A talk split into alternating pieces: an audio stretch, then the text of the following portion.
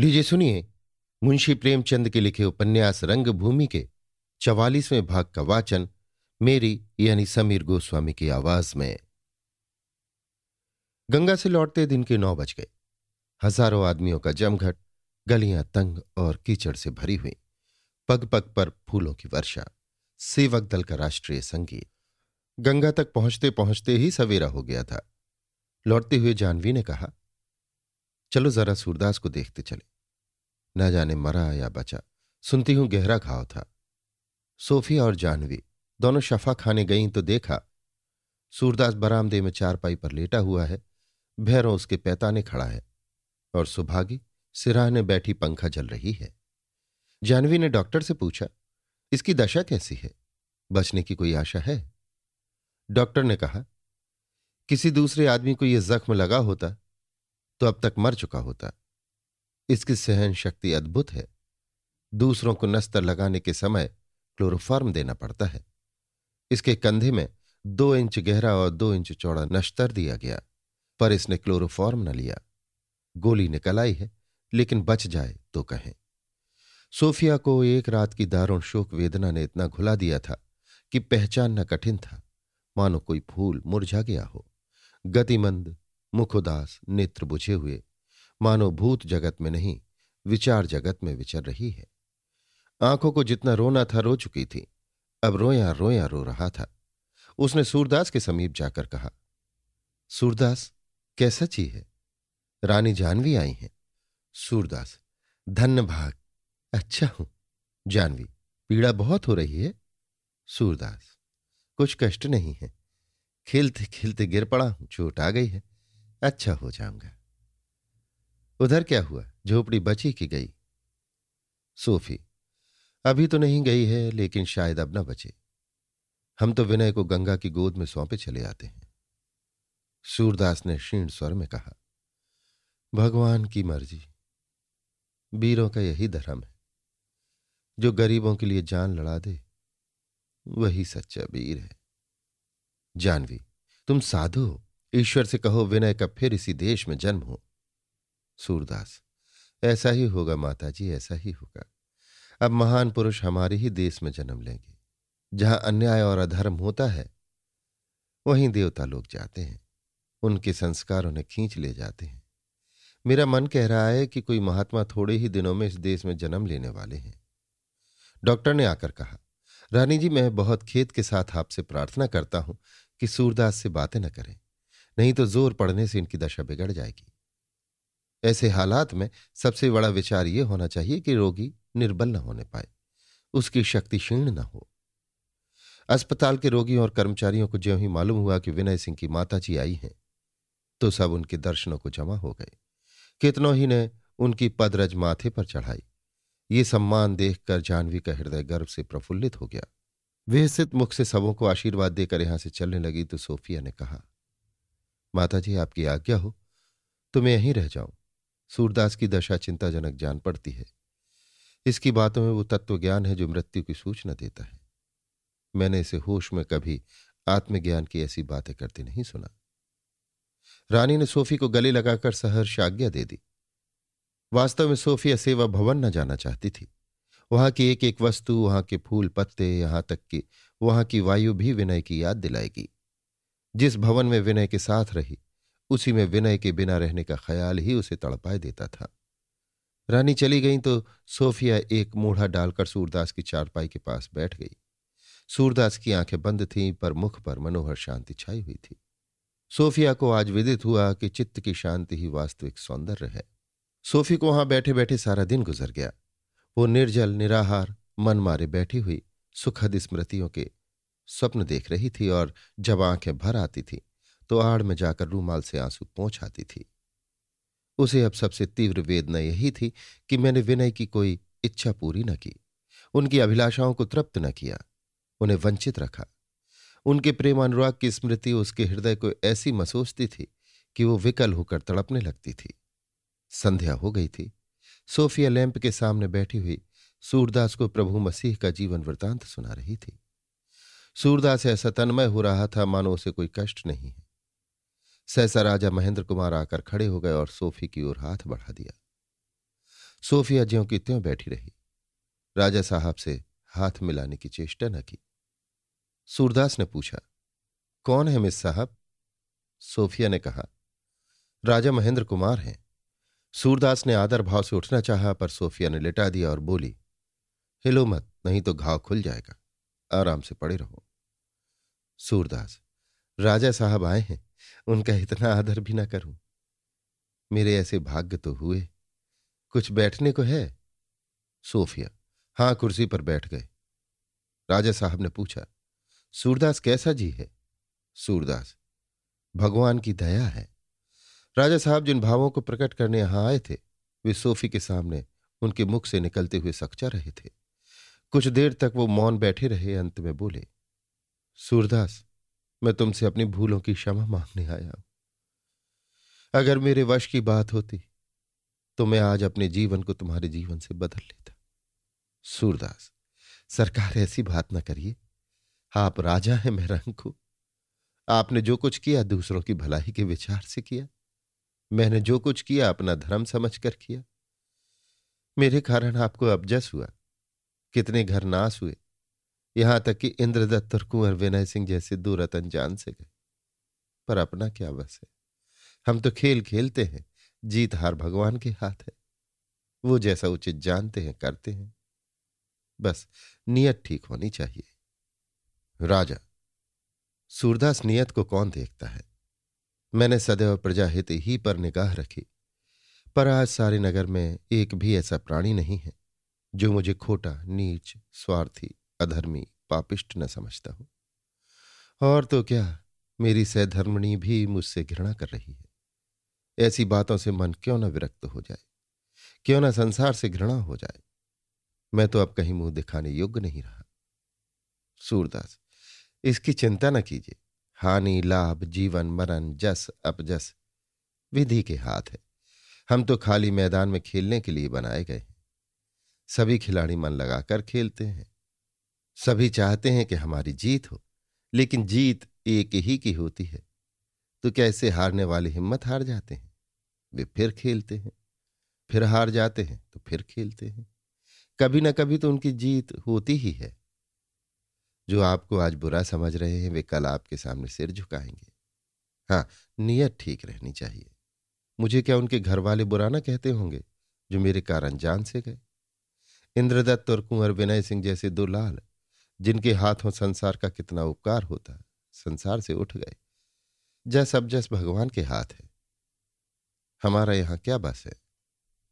राजा, आह, सूरदास, तुम्हें नहीं मालूम मैं कितनी विपत्ति में पड़ा हुआ हूँ। तुम्हें बुरा कहने वाले अगर दस पाँच होंगे तो तुम्हारा जस गाने वाले असंख्य हैं। यहाँ तक कि हुक्काम भी तुम्हारे दृढ़ व्रत और धैर्य का बखान कर रहे हैं। मैं तो दोनों ओर से गया। प्रजाद्रोही भी ठहरा और राजद्रोही भी। हुक्काम इस सारी दुर्व्यवस्था का अपराध मेरे ही सिर थोप रहे हैं। उनकी समझ में भी मैं अयोग्य अदूरदर्शी और स्वार्थी हूँ। अब तो यही इच्छा होती है कि मुँह में कालिक लगाकर कहीं चला जाऊँ। सूरदास, नहीं नहीं राजा साहब, निराश होना खिलाड़ियों के धर्म के विरुद्ध है। अब की हार हुई तो फिर कभी जीत होगी। राजा मुझे तो विश्वास नहीं होता कि फिर कभी मेरा सम्मान होगा। मिस सेवक, आप मेरी दुर्बलता पर हंस रही होंगी, पर मैं बहुत दुखी हूँ। सोफिया ने अविश्वास भाव से कहा, जनता अत्यंत क्षमाशील होती है। अगर अब भी आप जनता को यह दिखा सकें कि इस दुर्घटना पर आपको दुख है तो कदाचित प्रजा आपका फिर सम्मान करे। राजा ने अभी उत्तर न दिया था कि सूरदास बोल उठा, सरकार, नेकनामी और बदनामी बहुत से आदमियों के हल्ला मचाने से नहीं होती। सच्ची नेकनामी अपने मन में होती है। अगर अपना मन बोले कि मैंने जो कुछ किया, वही मुझे करना चाहिए था। इसके सिवा कोई दूसरी बात करना मेरे लिए उचित न था तो वही नेकनामी है। अगर आपको इस मारकाट पर दुख है तो आपका धर्म है कि लाट साहब से इसकी लिखा पढ़ी करें।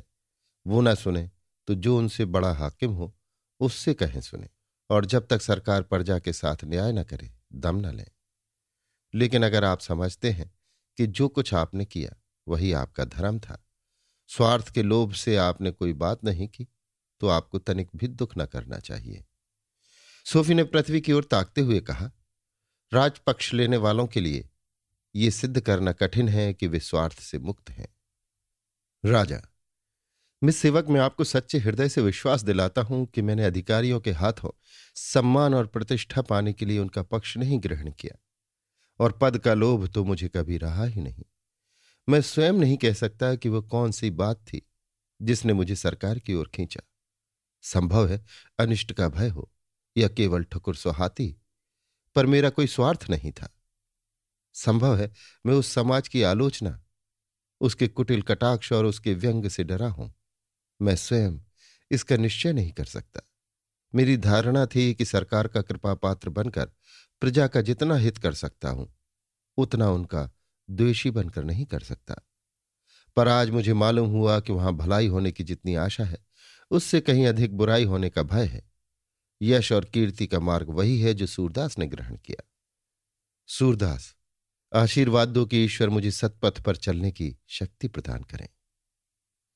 आकाश पर बादल मंडला रहे थे। सूरदास निद्रा में मग्न था। इतनी बातों से उसे थकावट आ गई थी। सुभागी एक टाट का टुकड़ा लिए हुए आई और सूरदास के पैताने बिछाकर लेट रही। शफा खाने के कर्मचारी चले गए। चारों ओर सन्नाटा छा गया। सोफी गाड़ी का इंतज़ार कर रही थी। दस बजते होंगे। रानी जी शायद गाड़ी भेजना भूल गई। उन्होंने शाम ही को गाड़ी भेजने का वादा किया था। कैसे जाऊँ? क्या हरज है यहीं बैठी रहूँ? वहाँ रोने के सिवा और क्या करूँगा मैंने विनय का सर्वनाश कर दिया। मेरे ही कारण वो दो बार कर्तव्य मार्ग से विचलित हुए। मेरे ही कारण उनकी जान पर बनी। अब वो मोहनी मूर्ति देखने को तरस जाऊँगी जानती हूँ कि हमारा फिर संयोग होगा, लेकिन नहीं जानती कब। उसे वे दिन याद आए, जब भीलों के गाँव में इसी समय वो द्वार पर बैठी, उनकी राह जोहा करती थी और वो कंबल ओढ़े, नंगे सिर नंगे पाँव हाथ में एक लकड़ी लिए आते थे और मुस्कुराकर पूछते थे, मुझे देर तो नहीं हो गई। वो दिन याद आया जब राजपुताना जाते समय विनय ने उसकी ओर आतुर, किंतु निराश नेत्रों से देखा था। आह, वो दिन याद आया जब उसकी ओर ताकने के लिए रानी जी ने उन्हें तीव्र नेत्रों से देखा था और वो सिर झुकाए बाहर चले गए थे। सोफी शोक से विफल हो गई, जैसे हवा के झोंके धरती पर बैठी हुई धूल को उठा देते हैं। उसी समय इस नीरव निशा ने उसकी स्मृतियों को जागृत कर दिया। सारा हृदय क्षेत्र स्मृतिमय हो गया। वो बेचैन हो गई। कुर्सी से उठकर टहलने लगी। जीना जाने क्या चाहता था?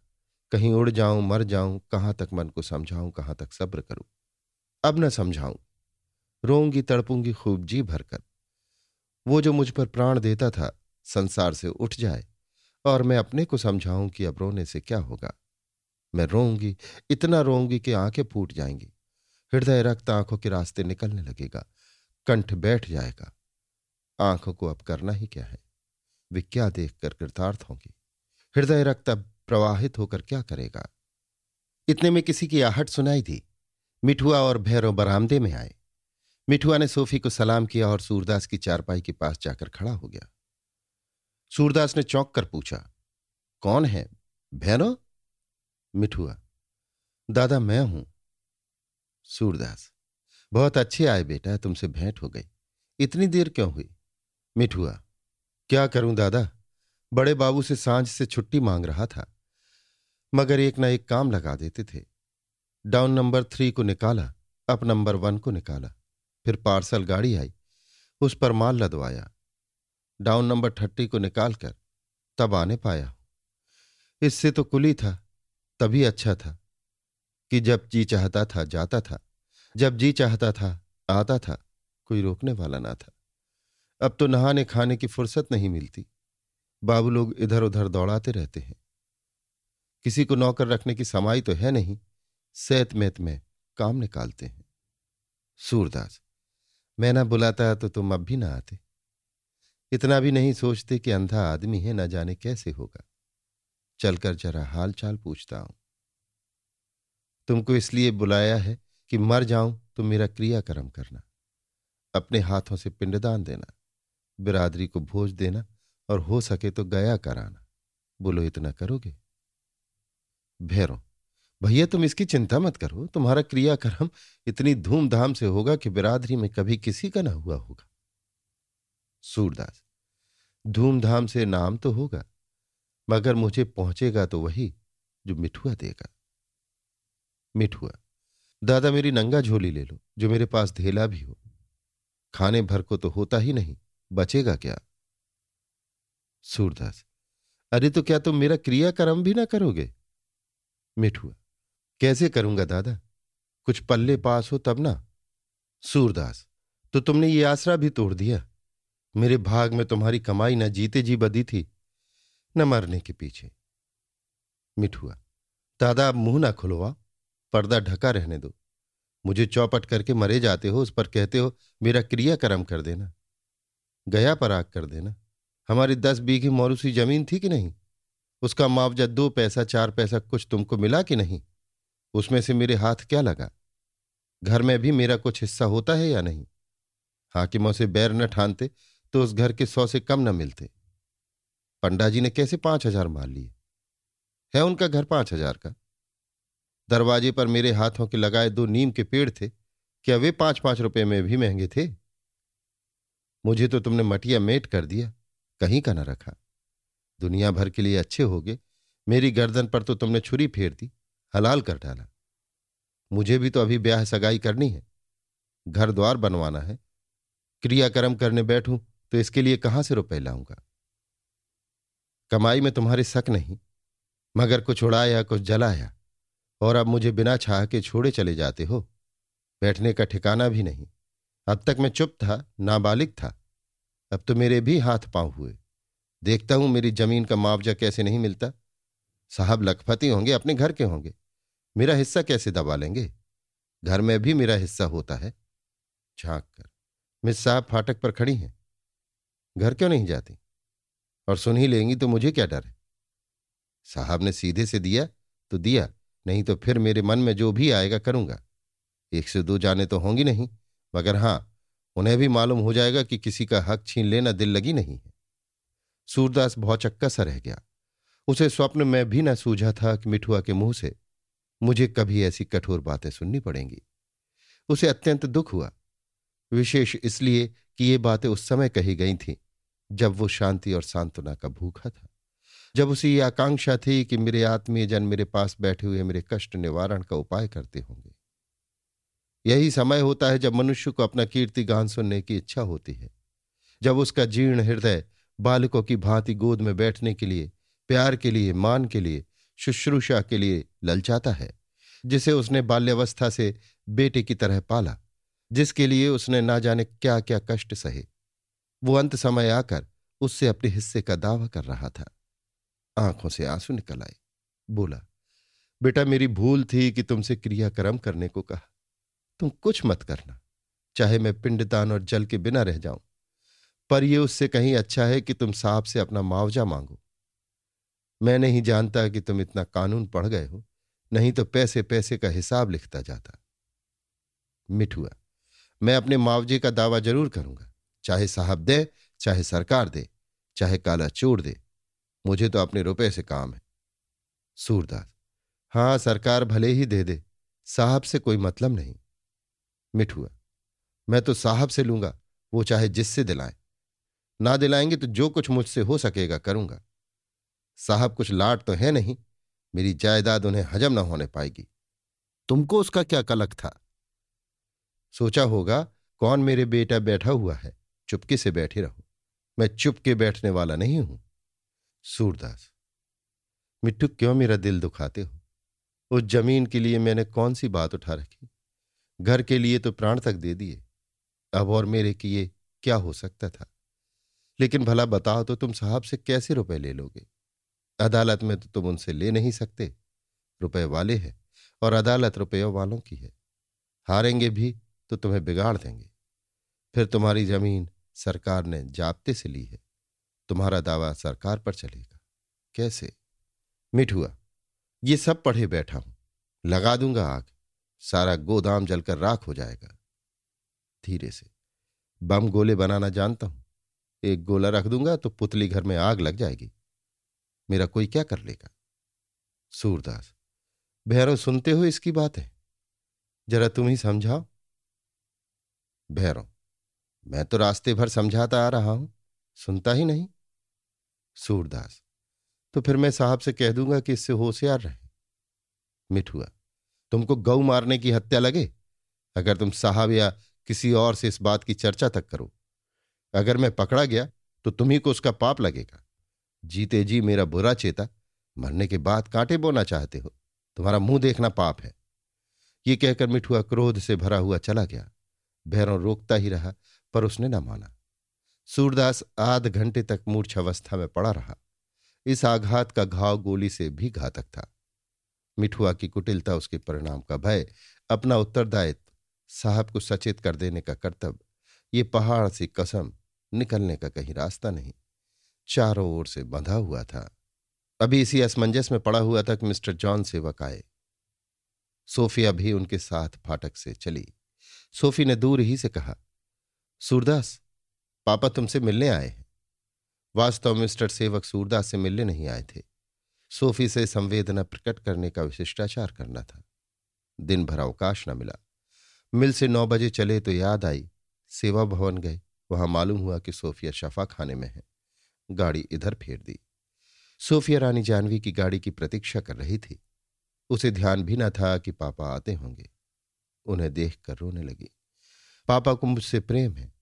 इसका उसे हमेशा विश्वास रहा और ये बात यथार्थ थी। मिस्टर सेवक को सदैव सोफिया की याद आती रहती थी। व्यवसाय में व्यस्त रहने पर भी सोफिया की तरफ़ से वो निश्चिंत न थे। अपनी पत्नी से मजबूर थे, जिनका उनके ऊपर पूरा आधिपत्य था। सोफी को रोते देखकर दयाद्र हो गए, गले से लगा लिया और तस्कीन देने लगे। उन्हें बार बार ये कारखाना खोलने पर अफसोस होता था, जो असाध्य रोग की भांति उनके गले पड़ गया था। इसके कारण पारिवारिक शांति में विघ्न पड़ा। सारा कुनबा तीन तेरह हो गया। शहर में बदनामी हुई। सारा सम्मान मिट्टी में मिल गया। घर के हज़ारों रुपए खर्च हो गए और अभी तक नफे की कोई आशा नहीं।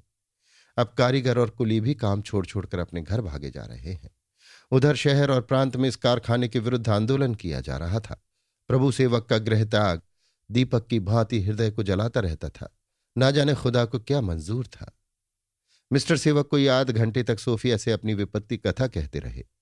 अंत में बोले, सोफी, तुम्हारी ममा को यह संबंध पसंद न था, पर मुझे कोई आपत्ति न थी। कुंवर विनय सिंह जैसा पुत्र या दामाद पाकर ऐसा कौन है जो अपने को भाग्यवान न समझता? धर्म विरुद्ध होने की मुझे जरा भी परवाना थी। धर्म हमारी रक्षा और कल्याण के लिए है। अगर वो हमारी आत्मा को शांति और देह को सुख नहीं प्रदान कर सकता तो मैं उसे पुराने कोट की भांति उतार फेंकना पसंद करूँगा। जो धर्म हमारी आत्मा का बंधन हो जाए, उससे जितनी जल्द हम अपना गला छुड़ा लें, उतना ही अच्छा।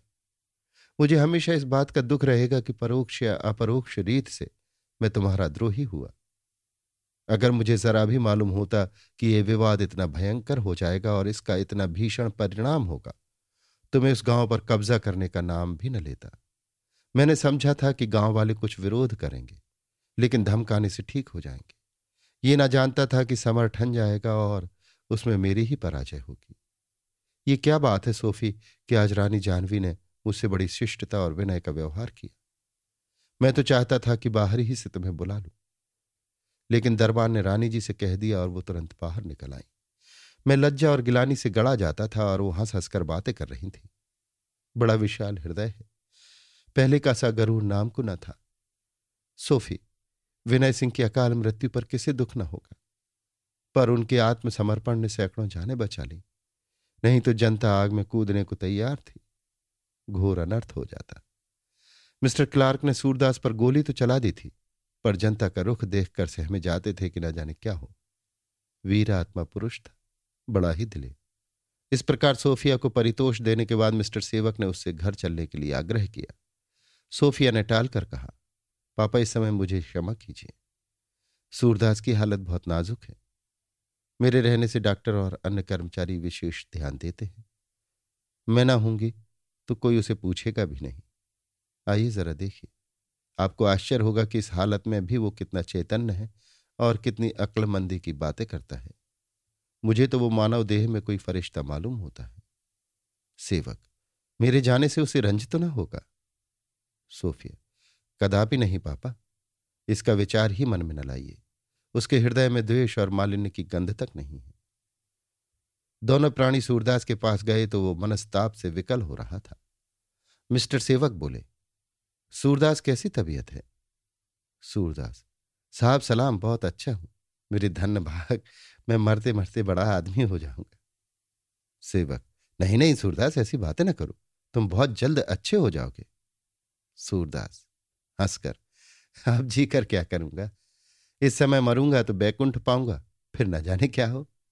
जैसे खेत कटने का एक समय है, उसी तरह मरने का भी एक समय होता है। पक जाने पर खेत न कटे तो नाच सड़ जाएगा। मेरी भी वही दशा होगी। मैं भी कई आदमियों को जानता हूँ, जो आज से दस बरस पहले मरते तो लोग उनका जस गाते। आज उनकी निंदा हो रही है। सेवक, मेरे हाथों तुम्हारा बड़ा अहित हुआ। इसके लिए मुझे क्षमा करना। सूरदास, मेरा तो आपने कोई अहित नहीं किया। मुझसे और आपसे दुश्मनी ही कौन थी? हम और आप आमने सामने की पालियों में खेले। आपने भरसक ज़ोर लगाया, मैंने भी भरसक ज़ोर लगाया। जिसको जीतना था जीता, जिसको हारना था हारा। खिलाड़ियों में बैर नहीं होता।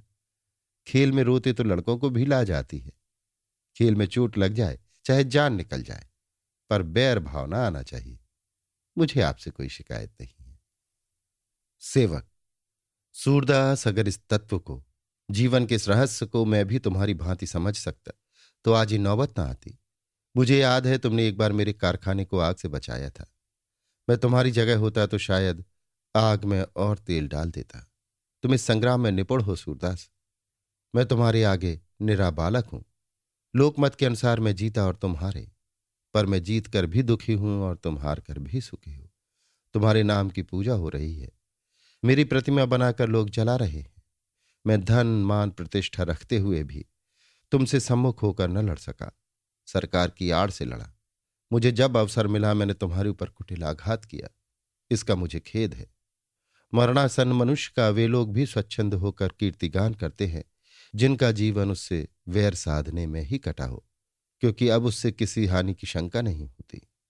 सूरदास ने उदार भाव से कहा, नहीं साहब, आपने मेरे साथ कोई अन्याय नहीं किया। धूर्तता तो निबलों का हथियार है। बलवान कभी नीच नहीं होता। सेवक, हाँ सूरदास, होना वही चाहिए जो तुम कहते हो। पर ऐसा होता नहीं। मैंने नीत का कभी पालन नहीं किया।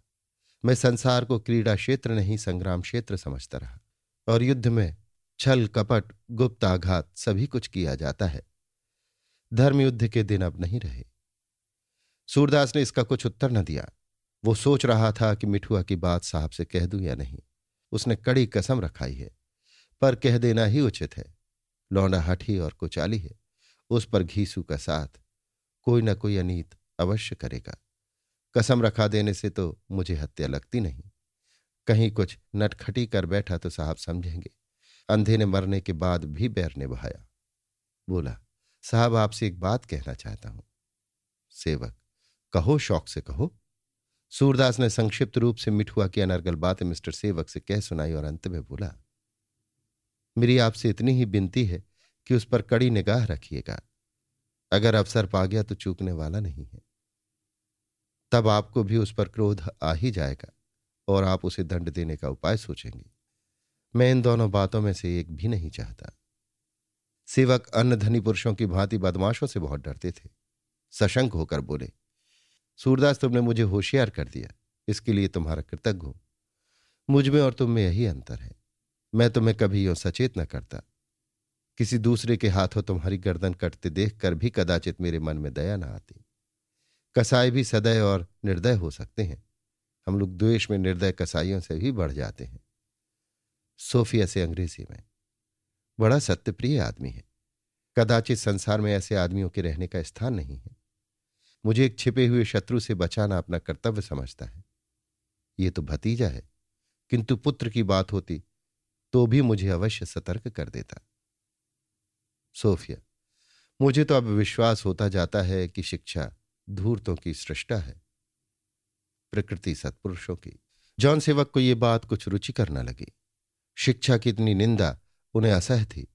बोले, सूरदास, मेरे योग्य कोई और सेवा हो तो बताओ। सूरदास, कहने की हिम्मत नहीं पड़ती। सेवक, नहीं नहीं, जो कुछ कहना चाहते हो, निसंकोच होकर कहो। सूरदास, ताहिर अली को फिर नौकर रख लीजिएगा। उनके बाल बच्चे बड़े कष्ट में हैं। सेवक, सूरदास, मुझे अत्यंत खेद है कि मैं तुम्हारे आदेश का पालन न कर सकूँगा। किसी नियत के बुरे आदमी को आश्रय देना मेरे नियम के विरुद्ध है। मुझे तुम्हारी बात न मानने का बहुत खेद है, पर यह मेरे जीवन का एक प्रधान सिद्धांत है और उसे तोड़ नहीं सकता। सूरदास, दया कभी नियम विरुद्ध नहीं होती। सेवक, मैं इतना कर सकता हूँ कि ताहिर अली के बाल बच्चों का पालन पोषण करता रहूँ, लेकिन उसे नौकर न रखूँगा। सूरदास, जैसी आपकी इच्छा, किसी तरह उन गरीबों की परवस्ती होनी चाहिए। अभी ये बातें हो रही थी कि रानी जाह्नवी की मोटर आ पहुँची। रानी उतरकर सोफिया के पास आई और बोली, बेटी, क्षमा करना, मुझे बड़ी देर हो गई। तुम घबराई तो नहीं? भिक्षुकों को भोजन कराकर यहाँ आने को घर से निकली तो कुंवर साहब आ गए। बातों बातों में उनसे झड़प हो गई।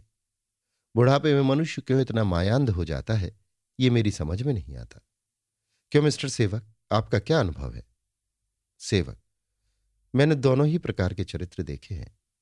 अगर प्रभु धन को तृण समझता है तो पिताजी को फीकी चाय, सादी चपातियाँ और धुंधली रोशनी ही पसंद है।